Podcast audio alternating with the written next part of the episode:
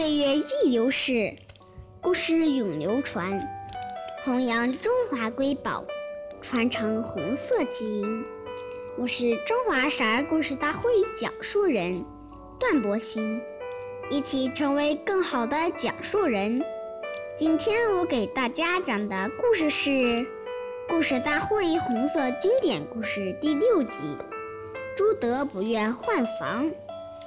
今天我给大家讲一个开国领袖朱德爷爷的故事。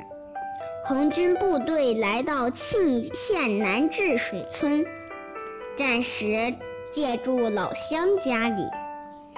房间房东有四间房，朱总司令住在南边一间简简陋且光线不好的屋子，他在里面看文件。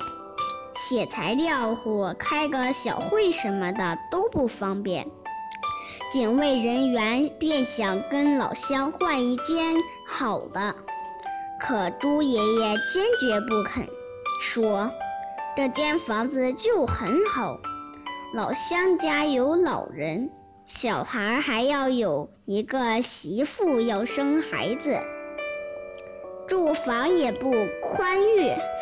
这间房子的条件比当年过雪山草地时睡在野外好多了。朱德爷爷还通过这件事教育官兵：人民军队对老乡不能要这要那，而要时刻想着为人民谋福利。感谢大家收听，我们下期再见。